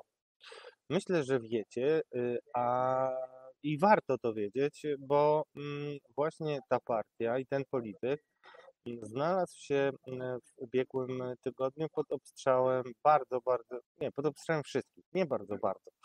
obstrzałem wszystkich, i to zarówno z opozycji, jak i z samego PiSu. Dlaczego tak jest? Myślę, że ci, którzy słuchali rozmowy Marcina Celińskiego z panem Oczkosiem, usłyszeli też i pamiętają, że rozmawiali panowie o Okopres, które popsuło szyki Donaldowi Tuskowi i Platformie Obywatelskiej. Tak powiedział Marcin, ja się teraz trochę czepiam, bo oczywiście nie chodzi wcale o Okopres, które jednak stara się być dalekie od każdego i obiektywne we wszystkich swoich ocenach. Niemniej jednak pod koniec roku pojawił się sondaż, według którego przeszło 60% Polaków nie życzy sobie, żeby ich premierem był premier Donald Tusk. Takie były sondaże i wtedy już zwracałem Państwa uwagę delikatnie, bo wiem, że wielu jest tutaj bardzo mocno sceptycznych w stosunku do Szymona Hołowni potencjalnych wyborców, ale zwracałem wtedy uwagę, że 10% ankietowanych przez Okopres w badaniu wskazywało, że takim premierem mógłby być Szymon Hołownia. My, jako odbiorcy sondaży, które są publikowane w mediach, niestety jesteśmy skazani na niecałościowy obraz sytuacji, bo po pierwsze, sondaży nie można co tydzień robić, bo to nie ma szczególnego sensu. Po drugie jest kwestia metod, po trzecie jest kwestia też dewaluacji sondaży, po czwarte zresztą, co istotne, politycy, i słyszę to w zasadzie z każdej partii, uważają, że sondaże, oni nie ufają za bardzo tym sondażom, które się pojawiają medialnie. Wszyscy, no i najczęściej słyszę, kiedy pytam o to, co myślą o danym badaniu, to słyszę, że oni wierzą tylko w te badania, które sami zamawiają. I tylko pozornie jest to oczywista oczywistość, jakby powiedział klasyk, bo prawdę powiedziawszy jest zupełnie inaczej, ponieważ wiele sondaży pojawiało się w zeszłych latach, które rzeczywiście dawały impuls do zmian decyzji wyborców. O tym kiedyś możemy zrobić osobny program. Natomiast to, nad czym chciałbym się skupić, to atak na Hołownię i dlaczego ten atak ma miejsce. Euro akurat wygodnie się wplotło w cel, jakim jest Szymon Hołownia dla narracji polexitowych, ponieważ, cóż, to jest, drodzy Państwo, tak paranoidalna historia, że ludzie o elementarnej wiedzy, wydawać by się mogło, nie mogą w to uwierzyć. Ale jednak postaram się odtworzyć tę narrację, żeby Państwo doskonale zrozumieli, jaki kit próbuje nam wcisnąć władza. Więc zacznijmy od tego, że mamy Grabowskiego, który był kiedyś doradcą Tuska, jednocześnie z premierem Mateuszem Morawieckim, ale kto by się takimi szczegółami, drodzy Państwo, przejmował. I moi drodzy, Grabowski ujawnia plan. Ten plan wprawdzie nie jest artykułowany przez nikogo z Platformy, a tym, który jasno artykułuje swoje plany, jeśli chodzi o wejście do wspólnej strefy walutowej, do strefy euro, jest tylko Szymon Hołownia. Ale okazuje się, że ten sondaż z końca roku spowodował, że tutaj będę się opierał trochę na mojej intuicji, ale też trochę na tym, co słyszę w PiSie, spowodował, że wajcha została przekręcona i mimo rytualnego uderzania w Donalda Tuska trzeba było też zacząć uderzać w tego, który jest dla niego największym zagrożeniem. To, co różni Donalda Tuska i Szymona Hołownię, poza wszystkimi rzeczami, które widzimy gołym okiem, to kwestia tego, w jaki sposób Donald Tusk rozumie swoją rolę w polityce, a jak wiecie, przyzwyczaił nas do tego, że całą swoją konkurencję wycinał w pień, jeśli chodzi o partię. Dzisiaj w partii nie ma żadnej konkurencji. Dostał władzę w prezencie na tacy przyniesioną przez Borysa Budkę i nie zmienia to niestety sytuacji zastanej, kiedy wrócił Donald Tusk i mimo, że miał być rycerzem na białym koniu, no okazało się, że lata obrzucania inwektywami, zarzutów, że jest zdrajcą, zaprzańcem i tak dalej, przyniosły konkretny efekt. Ten efekt, który ja w rozmowach kawiarnianych, a jestem w kawiarni, nazywam krótkim zdaniem. Są wyborcy, którzy za nic w świecie, nawet z zatkanym nosem, na Donalda Tuska, czasami też mówię na Platformę Obywatelską, nigdy nie zagłosują. Nie było jeszcze takich badań, nie stać nas niestety jako Reset, żeby je zlecić, natomiast jestem przekonany, że ten elektorat negatywny, który zbudował Donaldowi Tuskowi, ale też Donald Tusk, nie bądźmy jego jakimiś obrońcami, bo ma sporo rzeczy na sumieniu i cały czas będę wracał do tego, że gdyby nie Donald Tusk, to nie byłoby rządu PiS-u. Mniejsza z tym, czy to tylko kwestia jego wyjazdu, czy kwestia odpuszczenia pewnych spraw, ale tak czy inaczej wyhodował sytuację, której plonem były 8-letnie rządy PiS-u. Różnica między Donaldem a Szymonem Hołownią jest taka, że Szymona Hołowni przez 8 lat nie zdążono obrzucić 7 lat nie zdążono obrzucić taką ilością gnoju, który spowodowałby, że byłby on niewybieralny. Dla PiS-u jest to szalenie istotna okoliczność, którą musi brać pod uwagę, ponieważ w badaniach, między innymi w tych badaniach, które tak bardzo bolały PiS, czyli badania po tak zwanej piątce dla zwierząt, czyli pakiecie ustaw, który z jednej strony miał być takim trochę uśmiechem do centrowego elektoratu, a z drugiej strony miał realizować deklarowane marzenia Jarosława Kaczyńskiego o tym, żeby zwierzątka miały lżej. Zresztą nie chcę trywialnie wybrać. Los zwierząt w Polsce nie jest naprawdę łatwy. Ale słuszna idea została obrócona w pył, ponieważ taką emocją, która jest wciąż żywa po piątce dla zwierząt, emocją na wsi, czyli tam, gdzie PiS miał źródła swoich sukcesów wyborczych, jest sprzeciw wobec jakiejkolwiek próby wchodzenia mi do domu z butami, tak mówiąc, wchodząc w głowę poszczególnych ludzi z elektoratu wiejskiego. Ja o tym często Państwu powtarzałem, a teraz wrzucam jeszcze ten dodatkowy element, czyli kwestię Szymona Hołowni jako drugiego wyboru dla PiS-u. Szymon Hołownia jest atakowany od ubiegłego tygodnia z każdej strony, bo z jednej strony zaatakowano go po tym sondażu i znalazł się na celowniku propagandy prorządowej, bo jest niebezpieczny także dla PiS-u i może im odbierać wyborców, a z drugiej strony, drodzy Państwo, okazuje się, że Szymon Hołownia jest atakowany przez całą opozycję jako ten, który zdradził przy głosowaniu w sprawie ustawy, która ma po raz kolejny przybliżyć nas do pozyskania środków z KPO.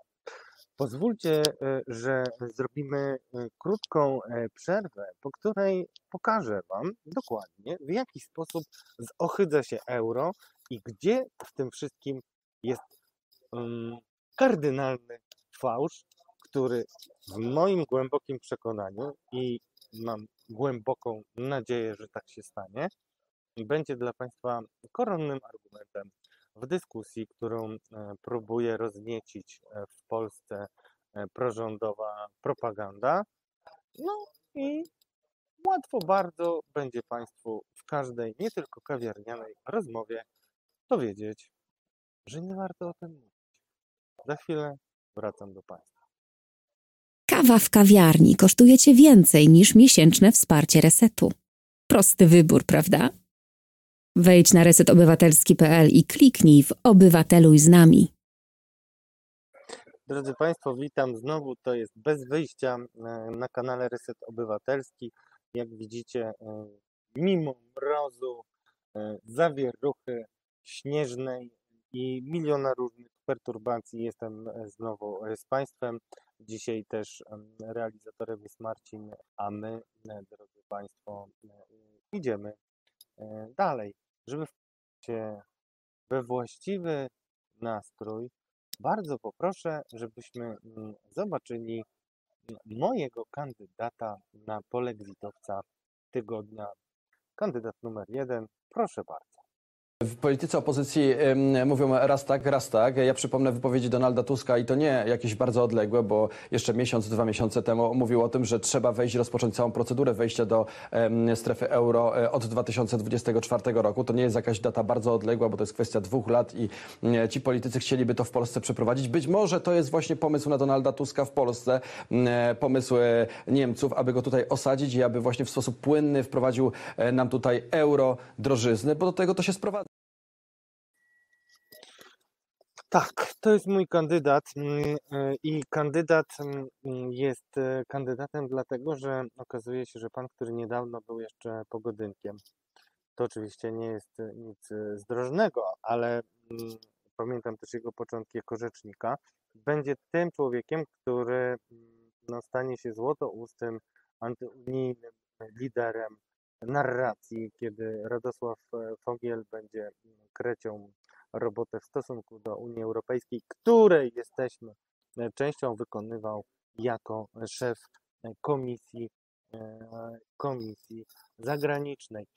Natomiast drugim kandydatem, który trochę zostaje kandydatem, bym powiedział, za całokształt i zostaje kandydatem, mimo że w tekście, który spowodował, że zwrócił moją uwagę na siebie, nie pojawia się w ogóle słowo na temat Unii Europejskiej jako takie. Natomiast bardzo mnie niepokoi, dokąd może to pójść dalej, drodzy Państwo. Jak wiecie, idol PiSu, Józef Piłsudski, mówił, że największym nieszczęściem Polski byłoby, gdyby musiała prowadzić wojnę na 2 frontach i zawsze przed tym przestrzegał. Jeżeli chodzi o kwestię tego, czy jeśli zgodzimy się na polexit, będziemy mieli szansę samodzielnie prowadzić politykę suwerenną, takie popularne słowo, to chyba nie ma większość z Państwa żadnych wątpliwości, szczególnie ci, którzy są entuzjastami naszej czołówki, którą przygotowaliśmy. Jasno tam pokazujemy, że albo wóz, albo przewóz. Wóz Unia Europejska, przewóz to wywóz wszystkiego w łapy Władimira Putina. PiS budował fałszywą analogię, fałszywą w moim nieskromnym zdaniu, fałszywą analogię polegającą na tym, że nie warto angażować się tak mocno w relacje z Unią Europejską. Znowu jakby budując wrażenie, że my jesteśmy jakimś krajem, który, nie wiem, jest symbolicznie stowarzyszony z Unią Europejską. W każdym razie nie należy do grona rodziny europejskiej. I PiS próbował pokazywać, że dużo bardziej opłacalnym sojuszem dla Polski byłby sojusz ze Stanami Zjednoczonymi. Kiedy był na fotelu prezydenta USA Donald Trump, było to możliwe, drodzy Państwo. Ale kiedy pojawił się Joe Biden, zmieniając Donalda Trumpa w Białym Domu, sprawy stały się dużo bardziej skomplikowane. O tym, kim jest Donald Trump, napisano wiele książek.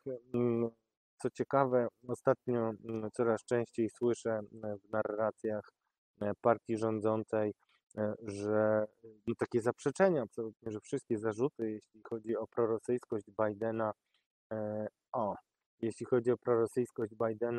można między bajki włożyć, to wszystko zostało obalone, przecież dalej funkcjonuje, działa, była wielka nadzieja na to, że w tak zwanych midterms będzie budował swoją jeszcze mocniejszą pozycję w partii republikańskiej. No jakoś rozczarowanie musiało go spotkać, ale dlaczego ten wtręt o tej polityce amerykańskiej? Po to, żeby państwo dysponowali obrazem, jakie karty w tej talii ma PiS i jak będzie nimi mógł dalej grać. Dlatego właśnie Bronisław Wildstein, który jest jednym z największych eurosceptyków, oczywiście twierdząc, że on absolutnie nie jest przeciwko Unii, tylko nie podoba mu się Unia, to jest akurat mało oryginalne w stosunku jego, natomiast jako człowiek szerokich horyzontów czasami bywa trendsetterem, a czasami podpowiadam. Wystarczy, że on coś napisze i mniej lotni, ale bardziej wierni potrafią rozwijać to twórczo. I ponieważ w ubiegłym tygodniu wypowiedź profesora Grabowskiego była przez nas typowana jako taki trigger, taki spust, czyli przycisk, który uruchomi znowu antyeuropejską narrację, tym razem koncentrując się na samym euro. Tak, tym razem trochę może, żeby zapeszyć, żeby tak się nie stało, bo nie wiem, dokąd to może doprowadzić i nawet nie chcę sobie wyobrażać, opowiem Państwu, o czym napisał tekst Bronisław Wildstein. Bronisław Wildstein, kiedy nie zajmuje się Unią Europejską, to zajmuje się głównie opozycją, ale z różnych perspektyw. Jest oczywiście antyopozycyjnym publicystą, natomiast to jest nowy element jego narracji. Tekst nazywa się, drodzy Państwo, czy jesteśmy skazani na uległość?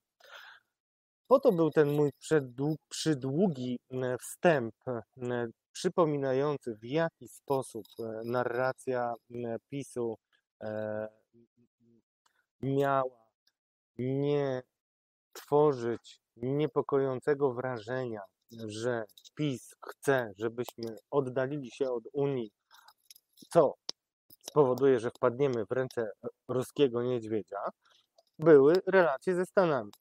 Amerykanie jako naród handlowców świetnie potrafią wykorzystać tego typu sytuacje i Donald Trump jako ten, który wylansował hasło America First, nieźle zarobił jako prezydent amerykański. Mówię tutaj, jeśli chodzi o głowę państwa. Amerykanie dobrze zarobili na kontraktach, które z Polakami w tym czasie były podpisywane i to jest realna korzyść, a jakieś tam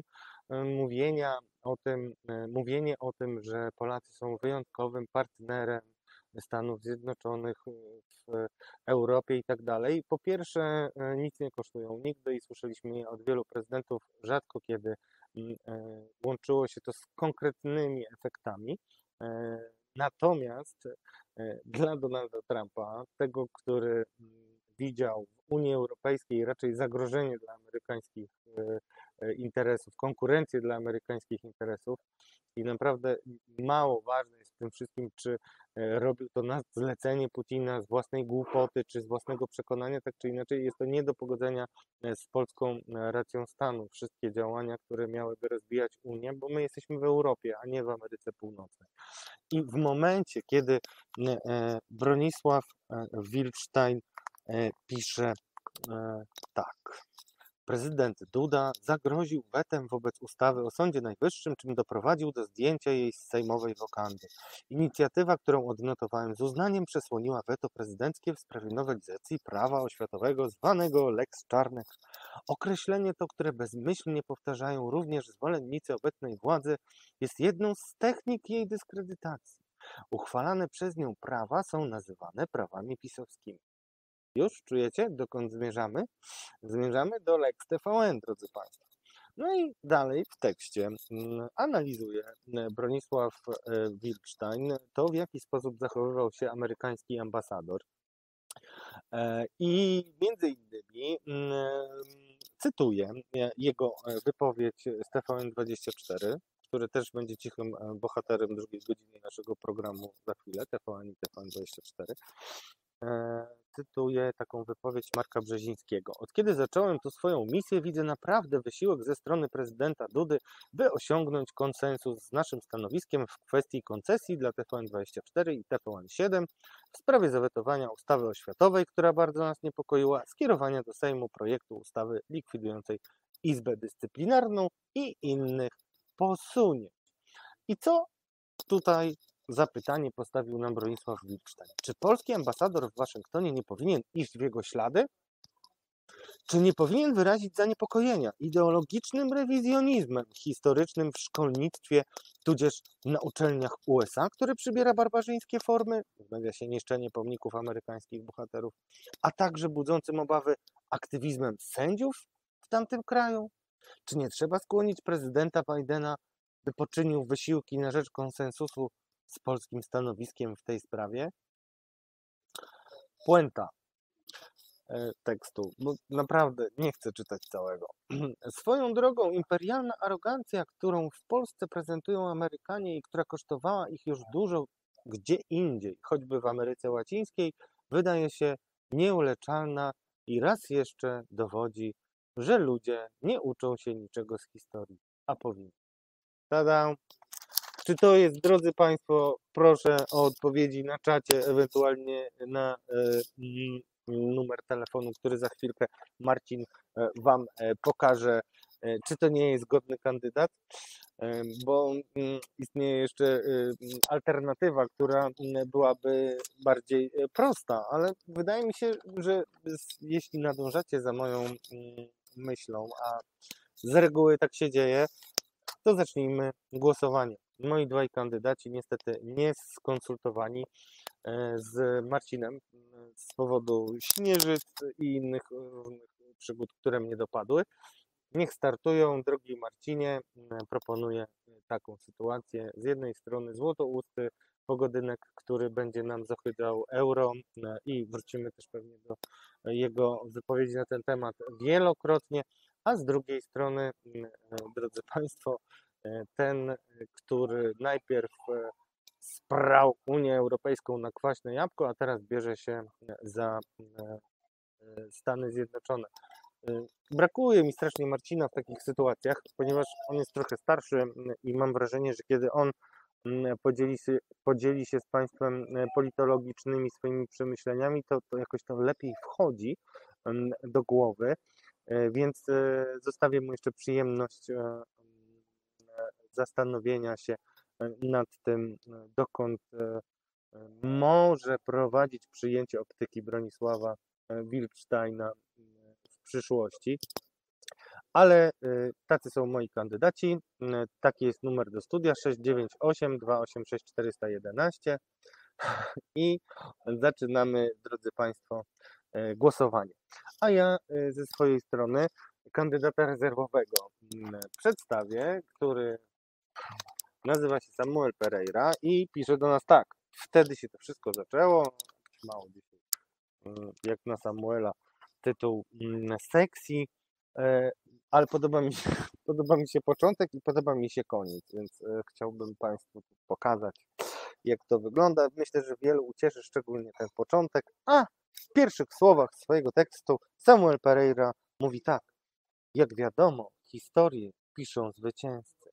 Dlatego nie wiadomo jeszcze, kogo przyszłe pokolenia obwinią za brukselsko-polski kryzys i ile czasu on potrwa. Smutną konstatacją całego tego ponurego serialu jest to, że wciąż duże możliwości ma w Polsce tak zwana partia zewnętrzna, czyli obóz, który od dekad zmienia marynarki i partyjne emblematy, ale pozostaje wierny zagranicy, nawet kosztem własnego kraju.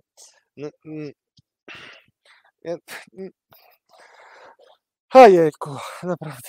Mam nadzieję, że kiedyś mi zapłacą szkodliwe, taki dodatek za czytanie tego wszystkiego. Jeszcze mała puenta. To, co jest wciąż bagażem naszej wspólnoty, to uznanie przez część uczestników debaty publicznej wśród polityków, dziennikarzy i ekspertów, że nasze krajowe konflikty należy rozwiązywać za granicą. Trochę to wynika z kompleksów, ale też z bezradności, gdy w 2016 roku Donald Tusk jako przewodniczący Rady Europejskiej w trakcie debaty Parlamentu Europejskiego w Strasburgu ogłosił, że w pełni popiera decyzję Komisji Europejskiej o wszczęciu procedury przeciwko Polsce. Chodzi oczywiście o artykuł 6 i praworządność. Być może był przekonany, że to tylko środek do celu, którym byłby już za moment, już za chwilę powrót do władzy w naszym kraju. Okazało się, że tak jawne poparcie antypolskich działań odebrano jako zielone światło do dalszej eskalacji, która będzie miała poparcie opozycji.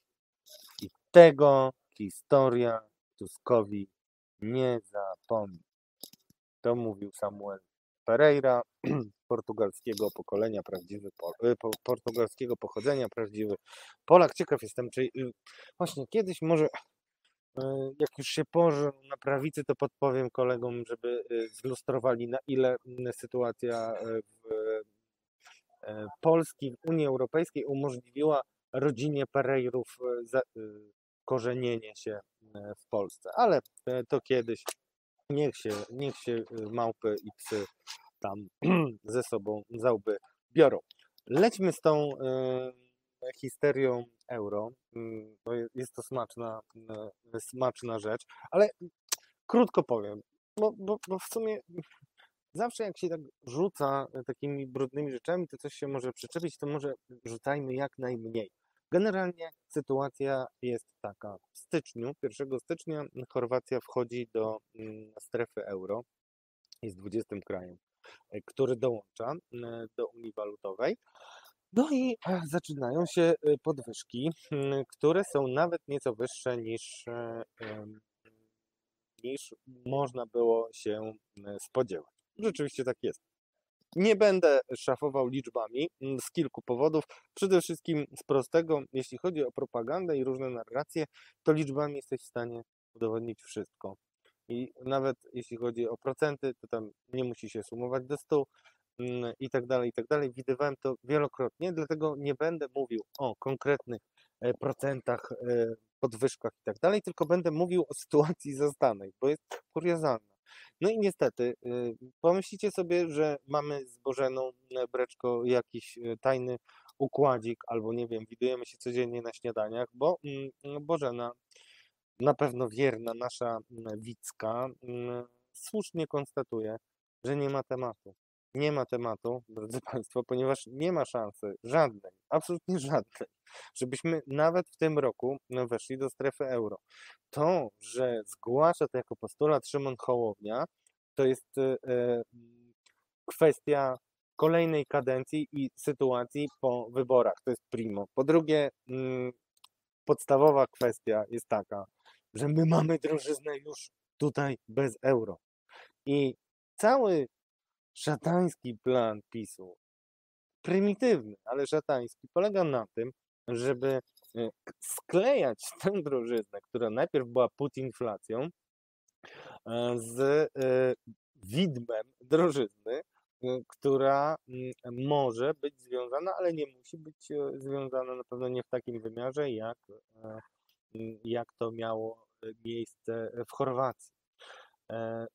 Tak, Piotr Strychalski pisze optymistycznie 5-7 lat. Przede wszystkim tam optymizm, pesymizm nieważne, ale ważne są kryteria.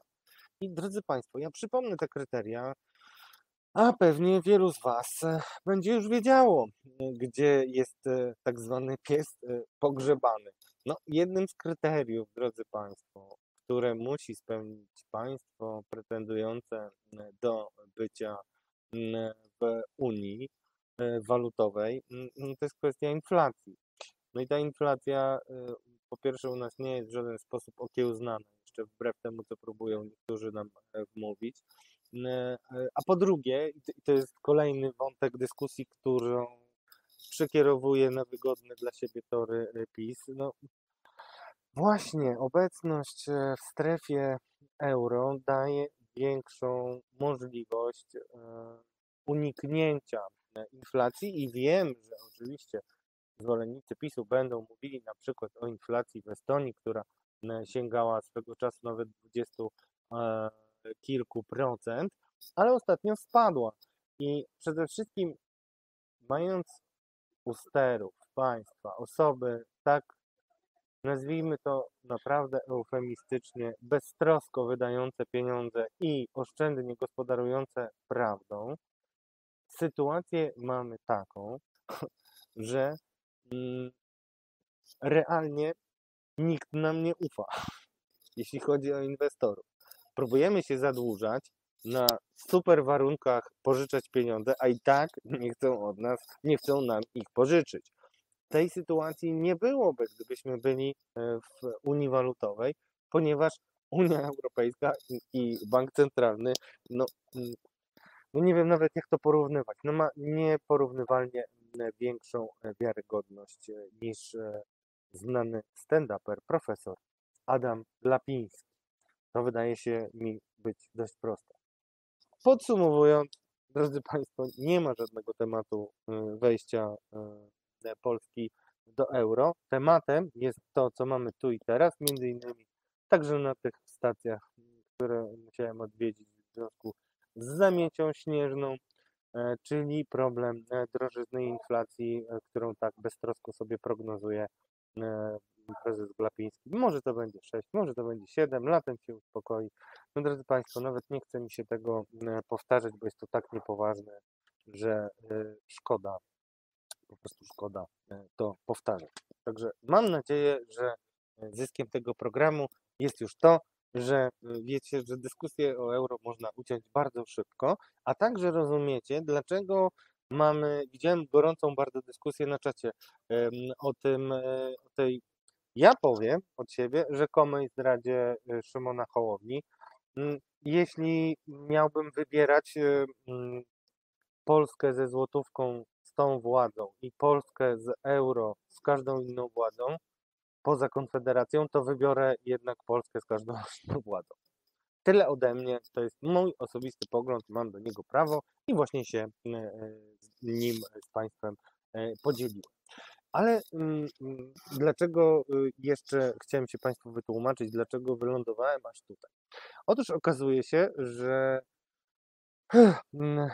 ze śmiałym bardzo pomysłem, ja bym powiedział obrazoburczym, wystąpiła grupa, jakby to powiedział Piotr Najsztub, żołnierzy prawdy.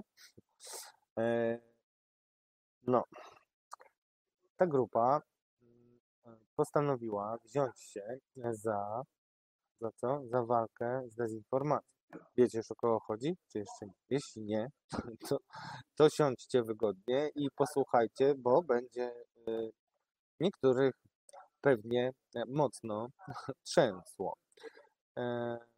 Drodzy Państwo, wirtualne media donoszą, że powstaje Młodzieżowa Akademia Walki z Dezinformacją, która chce uczyć młodych walki z fake newsami. Uwaga, wśród wykładowców były poseł Kukiz15 Andruszkiewicz, jak rozumiem, szef portalu TVP Info Samuel Pereira, naczelny SuperEkspresu, czyli partner biznesowy Adama Hoffmana i zresztą sam Adam Hoffman również, do tego pan Świrski, zacny. No, naprawdę spodobało mi się to, co powiedział, jak skomentował tę informację Bogusław Chrabota, więc powiem za nim. Mam wrażenie, że spora ich część raczej winna się zapisać na zajęcia w rodzinie słuchaczy, a nie nauczycieli. Ja bym powiedział więcej. Ale teraz wytłumaczenie, dlaczego znalazłem się tutaj i też krótka próbka tego, co się niestety Państwu nie uda w tym tygodniu zobaczyć, ale nic straconego, w przyszłym tygodniu wyemitujemy to, co zaplanowałem pierwotnie, czyli wypowiedź z osoby, która zajmuje się zwalczaniem dezinformacji jako jedna z osób z ramienia instytucji unijnych. Będziemy o tym rozmawiali w przyszłym tygodniu dłużej. Niemniej jednak, krótko mówiąc, dzisiaj byłem gościem i panelistą na konferencji organizowanej między innymi przez Uniwersytet Rzeszowski, Fundację Oksymoron, jeszcze kilku innych. Specjalnie więcej powiem o tym w przyszłym tygodniu, kiedy poświęcę dezinformacji więcej czasu i nie bez powodu, nie rytualnie, nie tylko dlatego, że trzeba konsekwentnie o dezinformacji przypominać, ale także dlatego, o czym dowiedziałem się dosłownie w przerwie naszego programu, ale z bardzo rzetelnego źródła, zaczynają się działania, które prawdopodobnie mają wspomóc prorosyjskie siły pozyskiwaniem informacji w internecie. Bardzo ciekawe zjawisko zaobserwowali eksperci od cyberbezpieczeństwa. Będziemy to badać z Mariuszem Gierszewskim na pewno w nadchodzącym tygodniu, ale to dodatkowo wzmacnia potrzebę o tym, żebyśmy o tym rozmawiali. Pamiętajcie, głosowanie, ja nie widzę głosowania, powiem szczerze, w związku z taką, a nie inną sytuacją, ale mam nadzieję, a nawet proszę o to, żeby za 10 minut mi Marcin obwieścił, jak to jest, natomiast dopinguję Państwa do frekwencji, bo naprawdę aż wstyd, tym bardziej, że nasze zasięgi się już podwoiły, z czym no głupio, drodzy Państwo, gdzie tkwi problem? Czy wstydzicie się? Może kandydaci zniechęcają do tego, żeby ich nagrodzić takim sławetnym tytułem? No naprawdę nie wiem, Ale kończąc już ostatni wątek w naszym dzisiejszym programie, to kwestia mojej obecności na Podkarpaciu. Byłem dzisiaj gościem konferencji o dezinformacji. Odbyły się na niej 3 panele. W pierwszym panelu między innymi znana i lubiana przez Państwa pani profesor Anna Siewierska-Chmaj z Uniwersytetu Rzeszowskiego, politolożka, którą serdecznie z tego miejsca pozdrawiam, ale także jeszcze wielu innych znamienitych gości. Byli też samorządowcy, którzy mówili o potrzebie walki z dezinformacją na poziomach samorządu. Była też Sylwia Czubkowska widziana przez Państwa, także na programach Resetu w Spiders Web czytana. Bardzo zacne grono, mam dużo przemyśleń z tej dyskusji i namówiłem też jedną z uczestniczek do tego, żeby powiedziała Państwu, widzom Resetu, o czymś, co jest stosunkowo mało rozpoznanym zagrożeniem przed najbliższą kampanią i warto o tym powiedzieć i nawet zainteresować przynajmniej kilka innych mediów, żeby o tym powiedziały, bo chodzi o bardzo niebezpieczny mechanizm, szczególnie w kraju tak rozchwianym emocjonalnie, jakim Polska jest. Poproszę wobec tego przetransferowaną wypowiedź panelistki. Proszę, niespodzianka specjalnie dla widzów Resetu Obywatelskiego, posłuchajcie.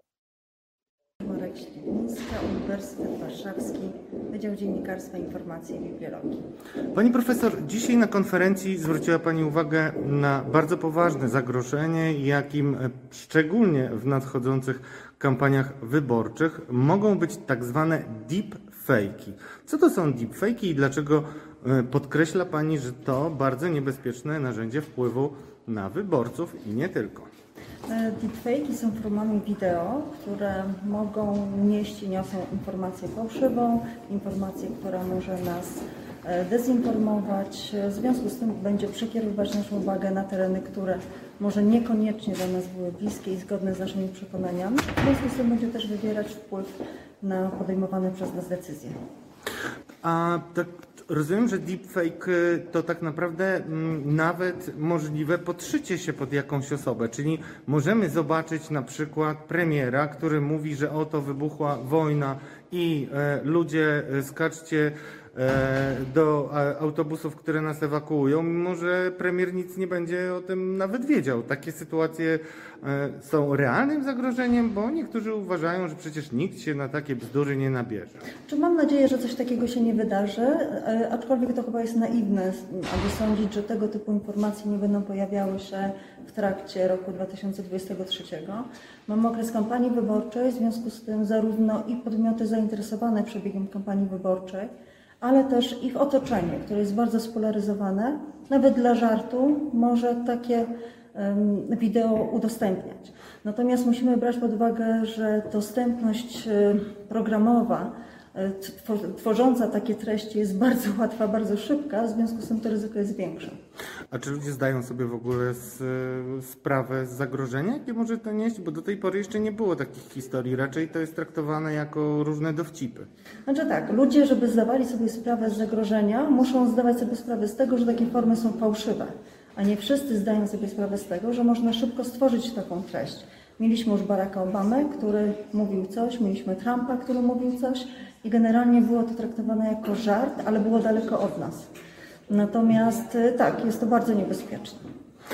Czy możemy cokolwiek zrobić jako społeczeństwo poza tym, żeby jak najszerzej informować, że takie technologie już dzisiaj są w zasadzie dostępne nawet dla początkujących adeptów informatyki? Tak, możemy uświadamiać, możemy pokazywać, jak to działa i możemy w ogóle uczyć się o obiegu fałszywej informacji. Natomiast znowu, bylibyśmy naiwni, sądząc, że uda nam się to w 100%. Zawsze będzie jakaś część odbiorców, która uwierzy w takie treści, nawet jeśli one będą najbardziej absurdalne. Dziękuję serdecznie. Dziękuję bardzo.